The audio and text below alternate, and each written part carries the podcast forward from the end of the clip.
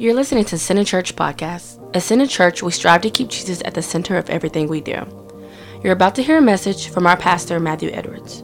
But before you do, we want to invite you to visit our website at centercharlotte.org. There you can sign up for our weekly emails and receive new content as we release it. Secondly, we want to invite you to visit our pastor's blog at matthewedwards.cc. And finally, if this podcast ministered to you in any way, go ahead and subscribe, and you'll be the first to know when we release more content in the future. Thanks for listening in, and be blessed. Good. Well, 2017 has come to an end. It is ending tonight. Um, and it doesn't matter how fast you want it to end, it doesn't matter if you don't want it to end. It is ending. In fact, um, I was reminded, I was just getting ready for this morning, and I'm going to share what I believe. I have a word from the Lord for you. Um, sometimes the Lord gives me a word for myself. Sometimes He'll give me a revelation for myself, and I share with all of you. This morning, I believe I have a word from the Lord for you. And you can take it, you can leave it, doesn't matter. Um, but I was reminded when I was preparing for this Sunday in particular, um, the last Sunday we had at our last location, I remember as our time came to an end there, I, I spent some time with the Lord going, Lord, I need help. Show me how to how to address this situation, especially with our church, because we were at a place where we believe we will be here and we'll be here forever until it's time for us to go. And clearly, the Lord had better plans. Um, but at the same time, I said, okay, Lord, what do I say? What do I say to these people? What do I, what, what do I tell them to give them uh, reassurance that even though we're moving, nothing bad is happening? It's a good thing. And the Lord took me to Revelation where Jesus said, I am the Alpha and I am the Omega. I am the first and I am the last. And what he shared with me was this too many times you see open doors and you say, This is Jesus. But when the door closes, you don't say, This is Jesus. All right? Most of us, if we're honest with ourselves, we don't like closed doors. But Jesus didn't say, I am the first and Satan is the last. He said, I am the first and I am your last. I am your first, I am your last. I am the, the door of opportunity for you, and I am also the door that closes, which is an opportunity for you. And if you understand that I am first and last, you'll realize that the ending of things can be good for you, if not better for you than the beginning. So as 2017 comes to a close, again, Jesus is first and he is last. So let's enjoy Jesus this morning. Are you with me? Amen. I have good news for you. Are you ready? Good news. If you have your Bible, you can open up to Philippians chapter 3. Philippians chapter 3. And I'm going to do my best not to. Uh, spill the beans on what the Lord shared with me for 2018. But what I'm going to share with you this morning, uh, just to open up, I'm going to share with you a, a, passage I always read at the end of every year. Um, I think about two years ago, we were still meeting in my house. Might have been two, three years ago. I can't remember now. But we were doing a house meeting on a Wednesday night, Thursday night, something like that. And I shared this with a few people who came on New Year's Eve that night. Um, and I'm going to share it with you this morning. Every year, I always read the same passage, and for me, it's a challenge. Not so much God saying, What are you not doing, son? But it's more of a, the Lord saying, I'm challenging you to go deeper. Are you with me? So, Philippians chapter 3, let's look at verse 3 and we'll read down. Verse 3 says, For we are the circumcision who worship God in the Spirit, rejoice in Christ Jesus, and have no confidence in the flesh. Now, watch this. Coming into 2018, he says, Hey, look at us. We are the true ones who worship God in spirit. We rejoice in who? Christ. Christ Jesus. I don't rejoice in myself, I rejoice in Christ. And everything that God has helped me to accomplish, He's caused me to fulfill. I don't rejoice in myself, I rejoice in who? In Christ. Now, the beauty of rejoicing in Christ, even though I may be going through hell on earth, Jesus is not going through hell there. So He can rejoice, I can rejoice in Him. And I can stand firm that as Jesus is, so am I here in this world. Are you with me? So we rejoice in Christ. Don't look at what's going on around you. Believe me, the world is getting worse. I don't think it takes a prophetic word from God for us to realize the world is getting worse. But as the world continues to spiral out of control, we can rejoice in Christ. Because as He is, so are we in this world. Are you with me? And have no confidence in the flesh. Could go about 10 different directions with this, but we have no confidence in the flesh. Cursed is the one who puts confidence in the flesh, but blessed are they who put confidence in Christ. Are you with me? Verse 4 Though I also might have confidence in the flesh, if anyone else thinks that he may have confidence in the flesh, I more so. Now, I love this passage of scripture because Paul, I love Paul. He's going to have a moment where he says, You know what? We don't put confidence in the flesh. But there are some among you who put confidence in the flesh. There are some among you, he's talking to the church in Philippi, there are some among you who think, I'm so good looking. when I go to this job interview, I only need a little bit of favor. are you with me? There are some among you who know, well, I have accomplished all of this. And you know, it's never this outwardly, I'm prideful on the outside. Many times it's an inward thing. On the inside, when you go somewhere, when you talk to people, you're not quick to go, Lord, I need favor, because you know I can handle this. Are you with me? So Paul is saying, look, there are some among you who have confidence in your flesh, confidence in your own abilities. And you know what Paul says? Hey, if there's any among you who think you have confidence in the flesh, I can do it more than all of you. All right? Now, what is Paul's, uh, why can Paul have confidence? Look at this. Circumcised the eighth day, which every Jew is supposed to be, of the stock of Israel. So I'm a Jew. Then he says, of the tribe of Benjamin. Of all the tribes, I am from the tribe of Benjamin. Watch this a Hebrew of Hebrews. So I'm the top, I'm the cream of the crop, so to speak. Are you with me? Paul says, if anyone wants to boast or brag in your church, hey, I can boast and brag more than anyone else. Concerning the law, I was a Pharisee. I wasn't just someone who studied the law, I was someone who studied and I was teaching. Then he says, concerning zeal, persecuting the church. You want to talk about someone who's aggressive and actively uh, involved in the church, uh, involved in what God is doing? I was persecuting the church. I wasn't someone who sat back and complained about the problems. I was aggressively pursuing the problems that he thought were problems. Are you with me? So he says, What? Concerning the righteousness which is in the law, I was blameless. Now, this blameless isn't inside, it's on the outside. Because under the law, you can never be righteous on the inside. Are you with me? Under the law, you can only be righteous on the outside. And Paul says, hey, look, concerning the law, I was blameless. Do you know in Romans chapter 8, Paul spilled the beans on what got him? Paul may never have killed anyone. Paul may never have stole from anyone. Paul may never have worshiped another God. But you know what Paul said got him the most? I think it's Romans chapter 7 Thou shalt not covet. which means even though I may never kill, I may never steal, I may never uh, uh, worship any other gods, at the end of the day, thou shalt not covet means don't want to do any of that from your heart. And Paul says that's what got me the most. Even though I didn't do it, I wanted to. Are you still with me? Verse 7 But what things were gained to me, these I have counted loss for Christ. Now, again, this is one of my favorite passages at the end of every year because it's time for me to take a, a, a glimpse, a reflection, so to speak, of the past year. Now, for all of us, look at 2017. What have you accomplished? What have you done? What did you put in God's hands this past year and God took it and multiplied it? I mean, think about it. What have you seen that has been good? Don't focus so much on the negative, but focus on what God has done for you and what you've seen happen this year, the good things. And Paul goes on to say, everything that I could accomplish, everything I could put confidence in, I counted loss. I counted loss. Now, for me, it means this what I've seen God do for me, I'm not throwing it away, I'm not throwing it out. What I'm saying is, this doesn't even compare to what He wants to do for me the next year. Are you with me? All of this up to this point, my 30 years of existence, 30 years of existence. I didn't. You say 30, it's like, man, anyways. My 30 years of existence, all right? All 30 years will, will never compare to the next 30.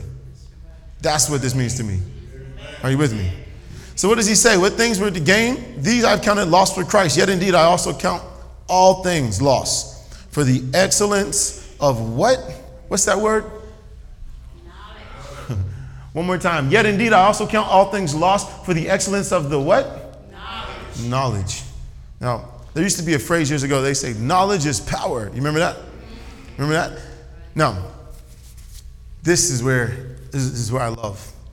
In the kingdom of God, knowledge is power. Knowledge is authority. Knowledge is favor. Knowledge is everything in God's kingdom. In the world, it's not what you know, it's what you're doing with what you know. In God's kingdom, it's what you know. And stop there. Because the more you know, the less you will do. So Paul says, Look, what does he say? Yet indeed I count everything lost for the excellence of the knowledge of him.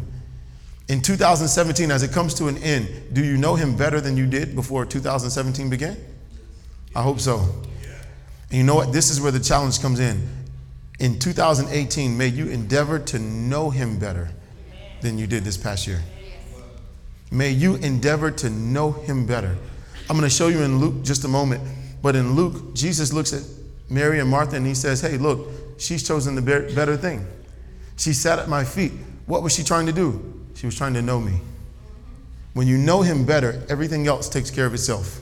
So may 2018 be a time and a season of knowing him better. Are you with me?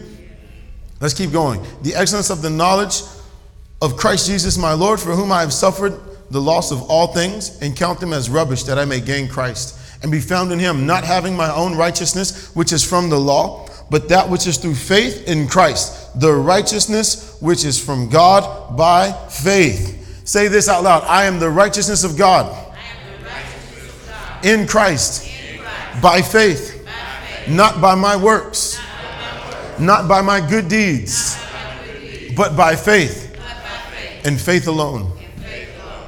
Do you know that the Bible says those who are righteous by faith live? When you make that statement out loud from your heart, you know what happens? Life springs forth. Life springs forth. Every time Satan tries to attack, every time the enemy attacks something in your life, someone in your life, and he wants you to think that thing is going to die, just stop for a moment and say this I am the righteousness of God by faith. And you know what happens? Now he can't touch it anymore. Now he can't touch it. Now he can't influence that thing anymore. He said, Well, Matthew, I'm, I'm saying it and I believe it, and it seems like it's getting worse. Say it again. Because the more you say it, the more you have to take your hands off of it. The righteous man doesn't work for himself, the righteous man lets God work for him. And in 2018, know this you are the righteousness of God by faith, which means in 2018, God is working for you. In fact, let's not even say He is working. God has already worked for you in 2018. The Lord has already gone ahead of you. In fact, when Moses brought the Israelites out of bondage in Egypt, you know what God so, told him to tell the people? Tell the people, Moses, I have sent my angels ahead of you. They have gone ahead of you on the path that you are about to go. Do you realize God has already gone into 2018 for you? And He's already made your crooked path straight. He's already put presents for you in 2018. He's already set you up for success. 2018 is not going to be a time of trying to find the will of God. It's going to be a time of walking and watching Him work. 2018 is going to be good. Oh, man. Oh, I can't wait. I, I want to get to the end. Let's keep going real quick. Verse 10. What does he say? That I may what him? That I may know him. That I may know him and the power of his resurrection and the fellowship of his sufferings, being conformed to his death. Now, I can show you a different translation that would make more sense of that. But notice what he put in gold that I may know him. The endeavor, the, the, the, the pursuit is not pursuit of knowledge. I'm telling you, you can have Bible knowledge and get nowhere.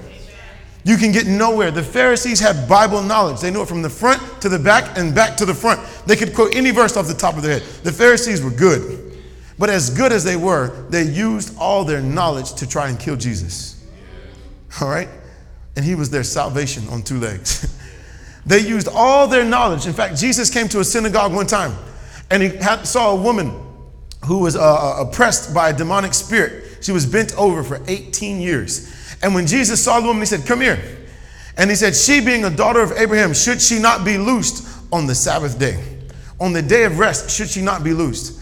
18 years she was suffering. 18 years she spent in a synagogue. 18 years hearing people who knew this. Do you get it? Now we use this to know him better, but look, it's not knowledge of this, it's knowledge of him. When you take this and say, Jesus, I want to know you better, show me more of you, Jesus, he'll show you himself in this. And when we know him, you'll be conformed to the power of his resurrection. May you see his resurrection in every area of your life in 2018. May you see his resurrection in every area of your life. When you see someone walk out of your life, say, Lord, may, you, may I see resurrection in this area of my life. Resurrection. We always think resurrection coming back from the dead. But you know what? It's not just that. Resurrection means what? Whatever seems to be dying, he will bring it back to life. And don't forget, when he brings something back, when he restores, it's always what? Better. In fact, in Leviticus, he says, add one fifth, make it 120% better. You know, we don't see a lot of Lazarus when he came out the tomb, but I guarantee you this Lazarus was probably one of the healthiest people you ever saw. because when he restores, it's always better. Lazarus probably said, Kill me again. No, I'm just, no. But when he restores, it always makes it better. So, whatever seems like it's dying in your life, thank the Lord that you know what? This year I will see the resurrection. Resurrection power. Are you with me? Now, I want to build again on this idea of knowing Him because it's not knowing this, it's not knowing people, it's not knowing what's going on in the world. We need to be conscious of what's going on in the world. Yes, we need to be aware of what's going on in the world. But you know what? Sometimes it's good to just stop for a moment and say, I want to know you better. Because you know what? A man who only knows Jesus can jump in the ocean, swim around, have fun for a couple hours, go home and find out there were sharks in the water. But you know what? If you know Jesus, you're not conscious of the sharks around you. Do you get it? Now, again, we want to know what's going on in the world. Don't be ignorant to what's happening. We need to know what's happening. But at the same time, know Him more than you know what's going on in the world. Are you with me? Now, look at this in John chapter 17. Jesus, in the last moments of his life, John chapter 17, verse 3, in his high priestly prayer, he just finished preaching to his disciples. He just finished um, expounding truth to them he has never expounded outside of the upper room. And he's telling them things they've never heard before. And he finally said, They said, Jesus, just tell us plainly, are you the one? And Jesus says, Have you been with me this long and you're just now realizing this? and I love what Jesus says. He goes on to say this I'm going to prepare a place for you. And he goes on to say all these powerful truths to them. And then when he finishes, he says this He looks up to heaven and he starts praying. And we're going to pick up just after he opens his prayer to his Father. This is Jesus as a high priest now praying for all of us. Even though he's praying for the disciples, he says this in that same prayer And I'm praying for those who will come to meet the knowledge of me through their word. That's you. All of us have come to the knowledge of him through his word. So he's praying for all of us. But watch this, verse 3. Jesus says, And this is eternal life, that they may, what is that? Know you. Know you. The only true God in Jesus Christ, whom you have sent. That they may know you it's not that they may see and, and, do all these amazing things, that they may conquer the world above. That is not eternal life. Eternal life from Jesus' own mouth is that we may know him. And I'm telling you, in 2018, you will know him like you've never known him before. You will know him like you've never known him before. In the new covenant, God says this this is the new covenant. You will no longer have to tell your neighbor or your brother, Know the Lord, know the Lord, know the Lord. Now, watch this. You want to tell your neighbor, which means what? You won't have to run around the world telling, no, no God, no God. You won't have to do that anymore. Then he says this you won't have to tell your brother, those who are closest to you. Know the Lord.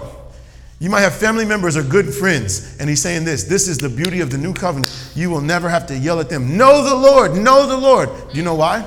Because God says this all of them will know me. And how will they know me? From the least to the greatest. Those who know how sinful they are, they'll know me first. Those who think they don't need me, they'll know me last, but they will still know me. And the word know is by experience, meaning what? They'll know me by experience. In other words, every time they fail, I'm to bless them in spite of them. Every time they make a mistake, I'm to protect them in spite of them. When they find themselves at the wrong place, at the wrong time, they will see me be a God to them. And that is how they will know me. For your sins and lawless deeds, God says, I will remember no more. Oh, man. This is eternal life. You know why you don't have to yell at people anymore? No, God. Why don't you want to know Him? Because God is going to introduce Himself. And 2018 will be a time of knowing the Lord. Oh, man. Are you with me? Now, what about the Lord will they need to know? What about the Lord does He want you to know? Look at verse 4. Jesus says, I have glorified you on earth, speaking to his Father. I have finished the work which you have given me to do. Isn't it beautiful? One more time. He says, Father, I've glorified you on earth. How did Jesus bring glory to God on earth? I have finished the work which you have given me to do. I have finished the work that you have given me to do. Watch this. We all have a work that he wanted us to do. And I'm using that past tense on purpose. We all had a work he wanted us to do. And the end result of that work was now you can enjoy me forever. the end result of that work was he would look at you and say, Well done, my good and faithful servant. Not, Well done, my good and faithful son, but Well done, my good and faithful servant. Do you get it? When Jesus told that parable, he didn't say, When they enter into the kingdom, he will say, Well done, my good and faithful servants, plural. He used it singular. Well done, my good and faithful servant. Why? Because the work that was for all of us, he gave it to the Son. And the Son said, I will become a servant so that they can become sons. And now, when he stepped into his Father's presence, the Father looks at him and says, Well done, my good and faithful servant. When we stand before him, he will say, Welcome home, my sons and daughters. Do you get it?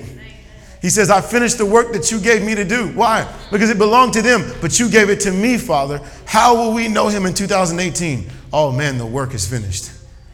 The work is finished. Sons and daughters don't work, they oversee the family business. I'm telling you, this year is going to be a time of overseeing. When you see something happening that shouldn't be happening, you know what the boss does? He finds someone else to take care of it. When the boss sees something not working the way it should, he finds out who's responsible for this. Let me deal with that problem. Likewise, in 2018, may it be a time of you reigning from a throne, a time of you speaking to problems and seeing them turn in your favor. Are you still with me? Now, watch this. Let me show you this. What's going to be the trick for 2018? And man, after this, I'm going to show you an Old Testament passage and we'll go. Is that good?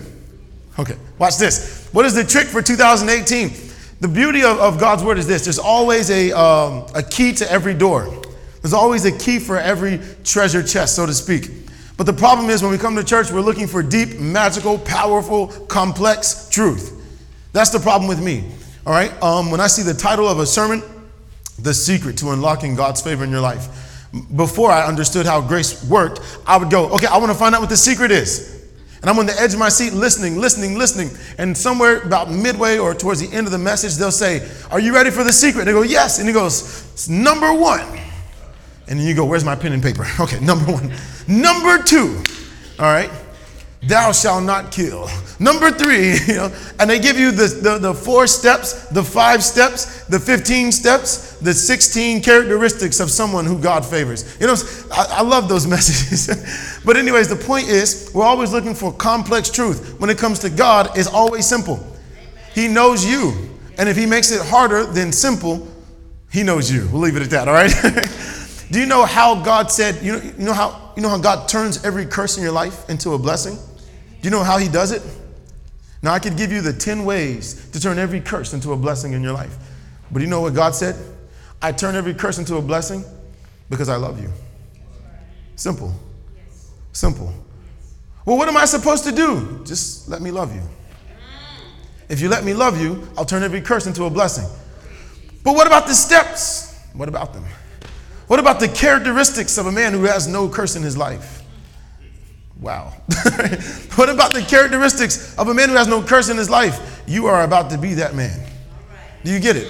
So it's always simple truth. It's never deep, profound. I mean, it's always deep and profound, but it's never complex. God keeps things simple. Are you ready? So let's look at this. Luke chapter 10, real quick. I'm going to show you the key for 2018. Again, I believe I have the word of the Lord for you tonight, uh, this morning, not tonight, this morning.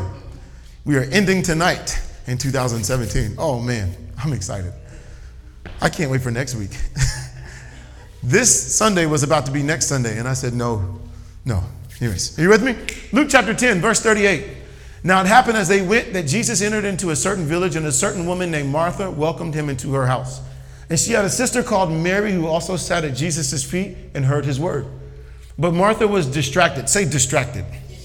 Now, watch this. I'm going to show you in just a moment. Martha was distracted with much serving, and she approached him and said, Lord, do you not care that my sister has left me to serve alone?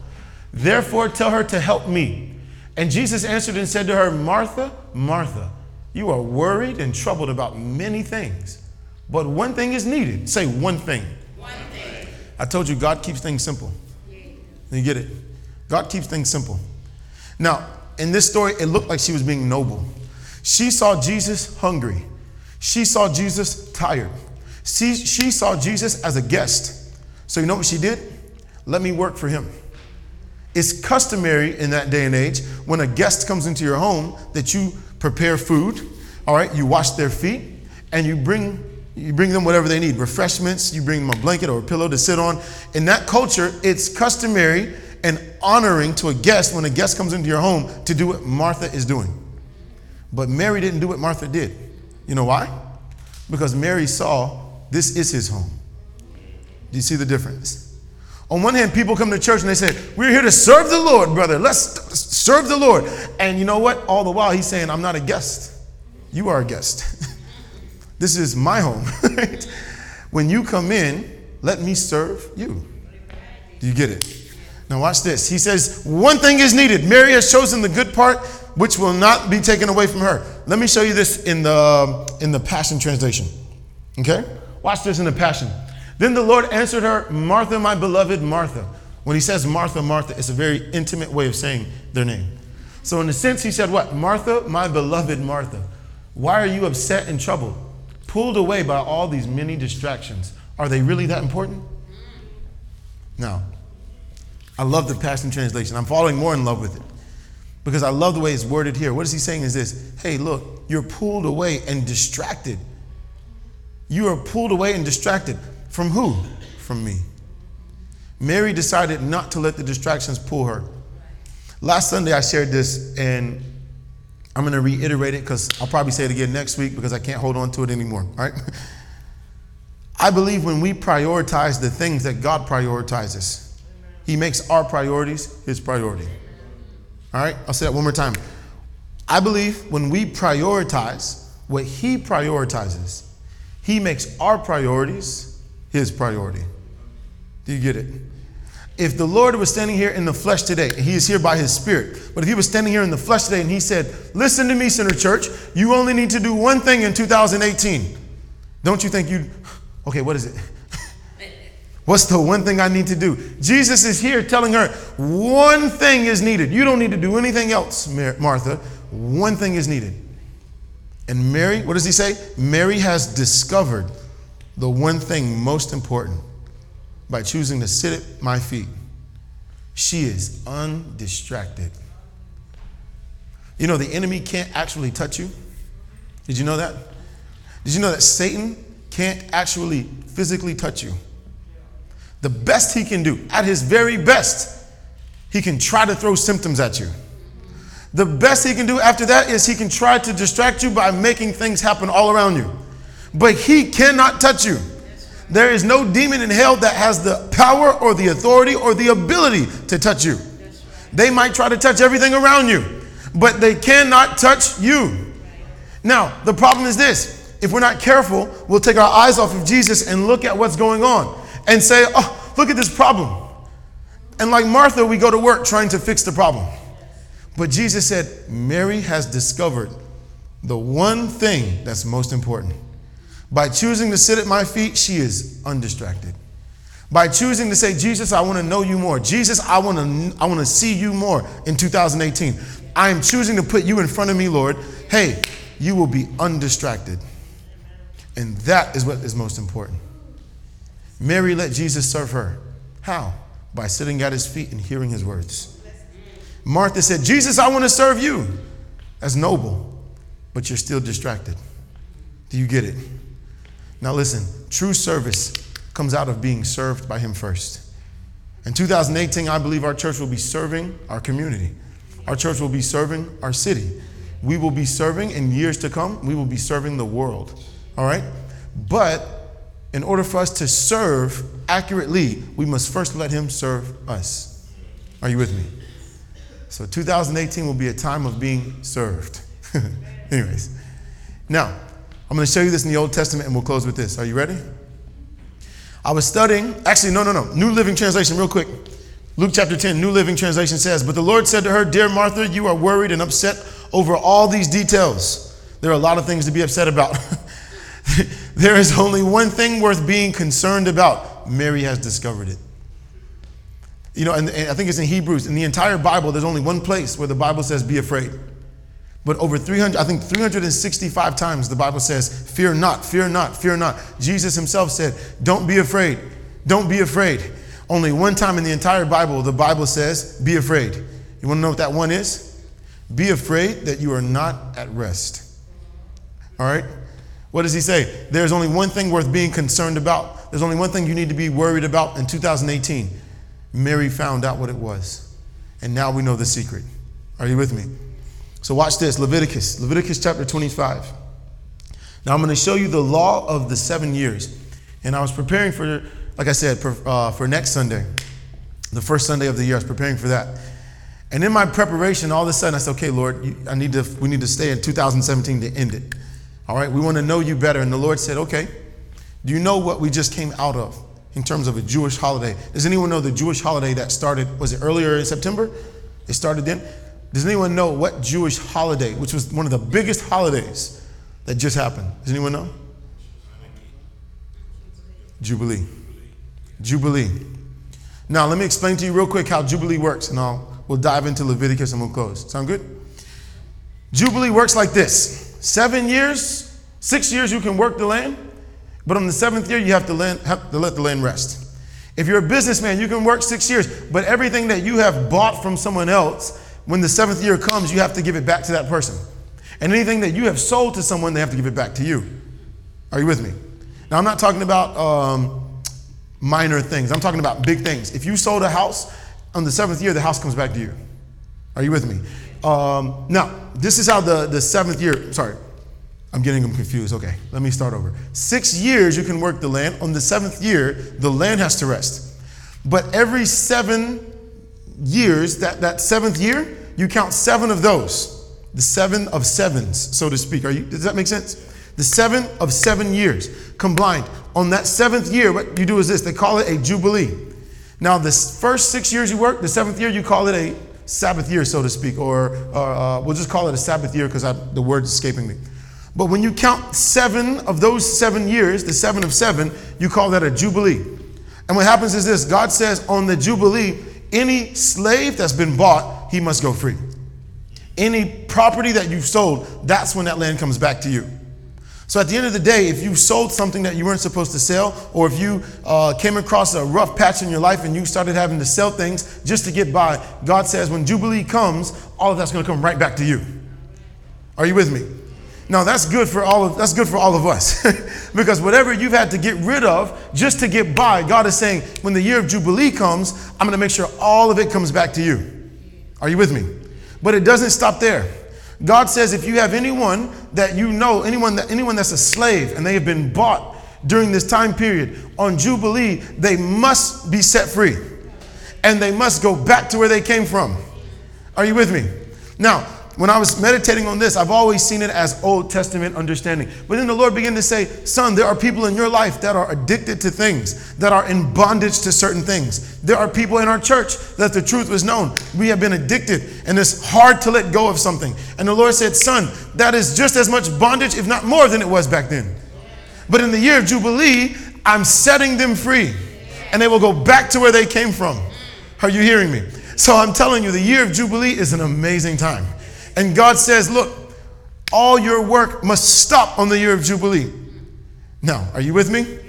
Oh, I'm getting ahead of myself. Leviticus 25. Look at verse, where are we at? Look at verse 3. Six years you shall sow your field, and six years you shall pursue your vineyard and gather its fruits. Let me turn this way. But in the seventh year there shall be a Sabbath of solemn rest for the land, a Sabbath to the Lord. You shall neither sow your field nor prune your vineyard. Now that's what we just said, right? But watch this the year of Jubilee. And you shall count seven Sabbaths of years for yourself. Now, notice the seventh year is for who? The Lord. The seven of sevens is for who? Us. Watch this. Seven times, seven years. And the time of seven Sabbaths of years shall be to you 49 years. So, seven times seven is what? 49. Every 49 years, you'll have a Jubilee year. We are actually in a Jubilee year that started this year in 2017. Are you still with me? Now, watch this. Then you shall cause the trumpet of the Jubilee to sound. Now, put that in, in gold. I'm going to pause for a moment, real quick. We talked about this, I think, several times this past year. He says, You'll cause the trumpet. How do you announce Jubilee is starting? You sound the trumpet. Do you know that Paul said in 1 Corinthians 14, he who speaks in a tongue, he referred it to sounding of a trumpet? Do you know that when you pray in the Spirit, spiritually speaking, you're sounding the trumpet? Did you know that? Every time you pray in the Spirit, you're sounding a trumpet. That's why when Jubilee started, the end of the Jewish New Year, our, our, our message that night, it was on a Wednesday night going into, that night we talked about praying in the Spirit. And that night we played the sound of the trumpets, the three sounds that they hear, signifying this is the beginning of a new year. And when you pray in the Spirit, you're sounding the trumpet prophetically. What you're saying is this even though I'm not physically in Israel anymore, even though we're not there, we're here in America, all right? When I pray in the Spirit, I'm sounding the trumpet. I'm declaring all the captives must be set free. When I pray in the Spirit, I'm declaring everything that I lost is now coming back in greater measure. Do you get it? When I sound the trumpet, my inheritance is being loosed to me. Are you with me? So watch this. He says, Then you'll sound the trumpet of Jubilee. Then you shall cause the trumpet of Jubilee to sound on the tenth day of the seventh month. On the day of atonement, you shall make the trumpet to sound throughout your land. Now, verse 10 And you shall consecrate the fiftieth year and proclaim liberty throughout all the land to all its inhabitants. It shall be a jubilee for you. Now, don't forget, the Sabbath year is for God, but the jubilee year is for who? For us. it shall be a jubilee for you, and each of you shall return to his possession, and each of you shall return to his family. Now you can you can kind of say, well, you know, if, if a man has a slave, then they must go free. Well, you know, that could be anything. Yeah, you're right. That could be anyone. But then God wanted you to know something. Hey, look, each of you shall return to your family. Each of you shall return to your family. Whatever family you think you've lost, no. God is saying, I'm bringing them back. Every single one shall return to his family. I'm telling you, when you pray in the Spirit, you don't know what the Holy Spirit is praying for you. When you pray in the Spirit, you don't know what the Holy Spirit is praying for you. He's saying, Lord, bring every single one back because this is the time. This is the time. This is the hour. Oh, man. Oh, man. Now it's going to get better. Are you ready? Now, as I was meditating on this, the Jubilee year kicked off last September, and we're actually still in it. It goes all the way up until next September. But then the Lord said this, but son, think about this for a moment. And I want you to think about this. And he showed me this. All right, are you ready? Oh man, I'm excited. Do you know what happens after the Jubilee year? Does anyone know what happens on year number eight? Think about this. You work six years, on seven, year number seven, you don't do any work. And the Jubilee is no exception. On the Jubilee year, you don't do any work.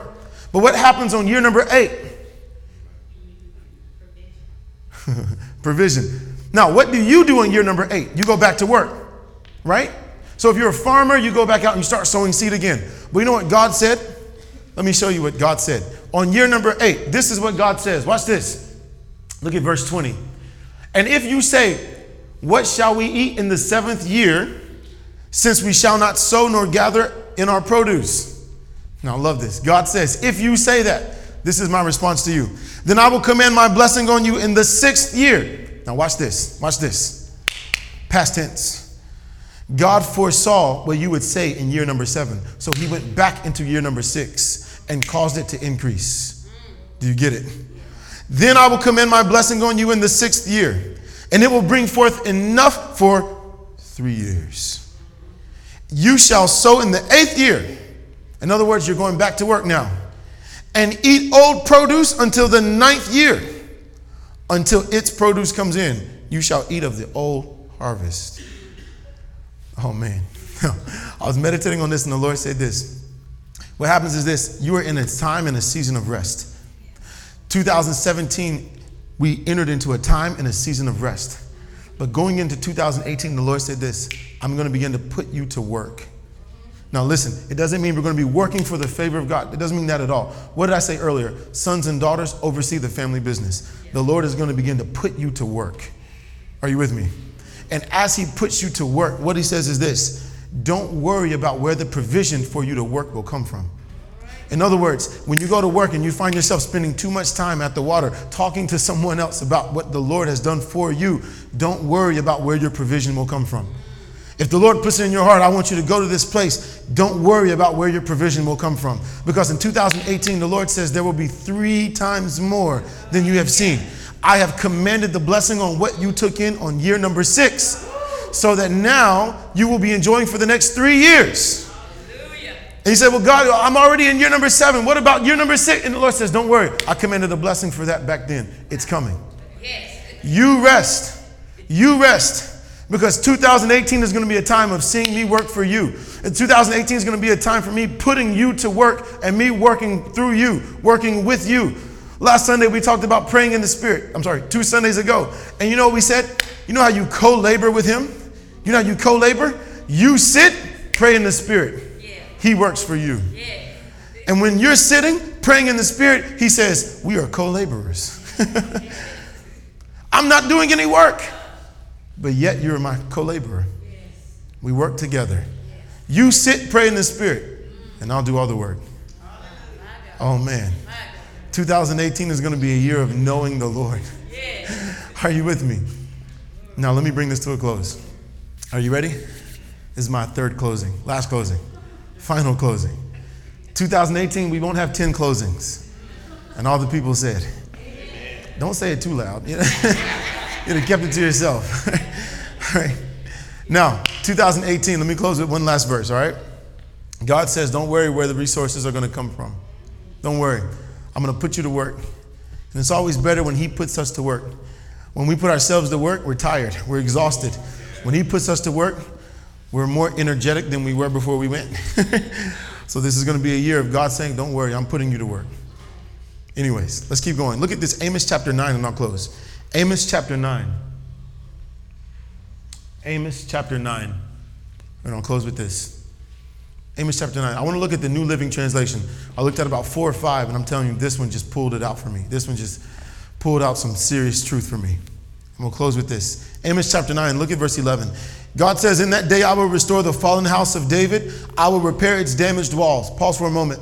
The word house right here is the word tabernacle in the Hebrew. God says, I will restore the tabernacle of David. Now look up here. He's not talking about the, the, the, the, tabernacle of Moses. He's not even talking about the temple that Solomon built. God says, I will restore the tabernacle of David. And for so long, I thought, man, why the tabernacle of David? Now I read a book by Tommy Tenney, where uh, I think it's, his name, Tommy Tenney. All right, Pentecostal brother, uh, amazing preacher of, uh, of faith. All right, Tommy Tenney said this: Why the tabernacle of David? Because worship never ended. When David brought in the Ark of the Covenant and he put it there and set it down, all right, he said, We will have worship 24 hours a day, seven days a week. There will always be someone worshiping the Lord. And the Lord says this I will restore the fallen tabernacle of David. In other words, in that day, our day, God has restored worship and truth to him. Now, look, I was meditating on this and I was about to move on, but it kept sticking out to me. And I thought, okay, why is this jumping out? And then all of a sudden, I saw something even to add to that. Why is God restoring the tabernacle of David? Watch this. In Moses' tabernacle, if I am a sinner and I want to come and see the Lord, I will never see him. You know why? Because I can go into the outer courts, but that's as far as I can go. All right? Now, if I am a priest, I can be in the outer courts and I can be in the inner courts, the holy place. All right? But if I still want to see the Lord, I can only see him once a year. And we have to cast the lot, and hopefully the lot will follow me. Are you with me? So, really, there's really only one person that gets to see God a year. Now, when it comes to Solomon's temple, it was the same setup. A sinner can only go so far, the priest can only go so far in, but only one person gets to see him once a year. But when it comes to the tabernacle of David, David said there was, look, when David brought in the ark, there were no walls, no barriers between God and the people. If you want to see what the Lord is doing, you want to see where the Lord is, you only have to walk up and see what's going on. When I was meditating on this, the Lord said, Look, every barrier, every obstacle that has seemed to stop you, I'm moving it out of the way. I am moving it out of the way. God is saying, I'm making it easier now for me to introduce myself to you. Are you listening? In that day, I will restore the fallen tabernacle of David. I will repair its damaged walls. From the ruins, I will rebuild it. Notice from where? From the ruins. From the ruins, I will rebuild it and restore its former glory. And Israel will possess who is the real Israel today? The spiritual Israel? All of us. And Israel will possess what is left of Edom. If you have an amplified Bible, Edom, the Edomites were the descendants of Esau. They became the enemies of Israel. And God is saying right here Israel, all of you will possess what is left of your enemies. Everyone who is determined you are their enemy, God is saying, I'm giving everything they had. Now it's going to be in your hands. And watch this. And all the nations I have called to be mine. That's us, even the Gentiles. The Lord has spoken. He will do these things. Not you will do these things. He will do these things. Last verse. The, the time will come, says the Lord, when the grain and grapes will grow faster than they can be harvested. Oh man, I'm going to close with this. He said, The time will come when the grain and the grapes will grow faster than you can harvest them. Faster than they can be harvested. Then the terraced vineyards on the hills of Israel will drip with sweet wine. Oh man. Let me close with this. This is going to be a time and a year of seeing God work, a time and a year of seeing Him work for you, work for us. The Lord is working for us. And it will be a time that as fast as you can drop the seed, you'll be harvesting the, the grapes. In fact, you'll be harvesting and have to remember, I need to sow. I need to keep sowing. And you know what the secret is? Jesus said Mary found the one thing she needed to do. Martha, you're too distracted with what's going on in the world. Listen, don't be distracted with what you see, because I promise you, it is a field day out there. it's a show out there. It's a circus out there. There's a lot of things going on. Don't be ignorant to what's happening, but don't be distracted by it. Don't let what you see out there take you away from time with Him. In 2018, endeavor to know Him better. Because as you sit down and say, Lord, I want to know you better, you know what He's doing? He's making sure that every seed you sow sprouts up faster than you can sow it. He's making sure that what you did, what happened in year number six, is increasing to year number nine. Oh, I'm telling you, He has gone before us. He has gone before us. And 2018 will be a good year. And everyone said, Amen. Father, we thank you, Lord, for your word. Father, we thank you, Lord, for your word. Father, we thank you that you have watched over us in 2017. You have protected us. You watched over our children. Father, you brought us out and you brought us back in safely. Lord, we thank you that your eyes have been watchful over every seed that has been sown. Father, I thank you the harvest that it seems like it has been delayed this year, this year, the harvest is sprouting forth because you are accelerating things. You are moving things at a very fast pace, Father. So this year, Lord, where it seems like we have struggled in something, I thank you, Lord, you are removing the obstacles out of the way. No more obstacles, Father. And Lord, we put before you every situation, everything that we have tried to accomplish, we put it in your hands this morning. And we say, Lord, only you can handle this. Only you can handle this. And we sit where you have called us to sit on your throne, seated with you and Father, may 2018 be a time of praying in the Spirit. May it be a time of resting in what you've done for us. But Father, in 2018, may the work that you are calling everyone to do, oh, may we walk into it. May we walk into it and not miss one good thing you have prepared for us. Father, we thank you, Lord. Father, we thank you. Just take a moment, real quick, before we close, to just tell them thank you for 2017. Thank you, Lord. Thank you, Jesus. Father, we're grateful for 2017. Lord, you have watched over us, Father. Thank you, Jesus. You never abandoned us, Father. 2017, your hand was mighty on us. But Father, the glory of the latter will never compare to 2018. Thank you, Jesus. Thanks for listening to Center Church Podcast. We trust that you've been blessed. If you'd like to receive more of our content in the future, you can email us at centercharlotte at gmail.com or just visit our website at centercharlotte.org. Thanks for tuning in, and may God's grace cover you in every area of your life.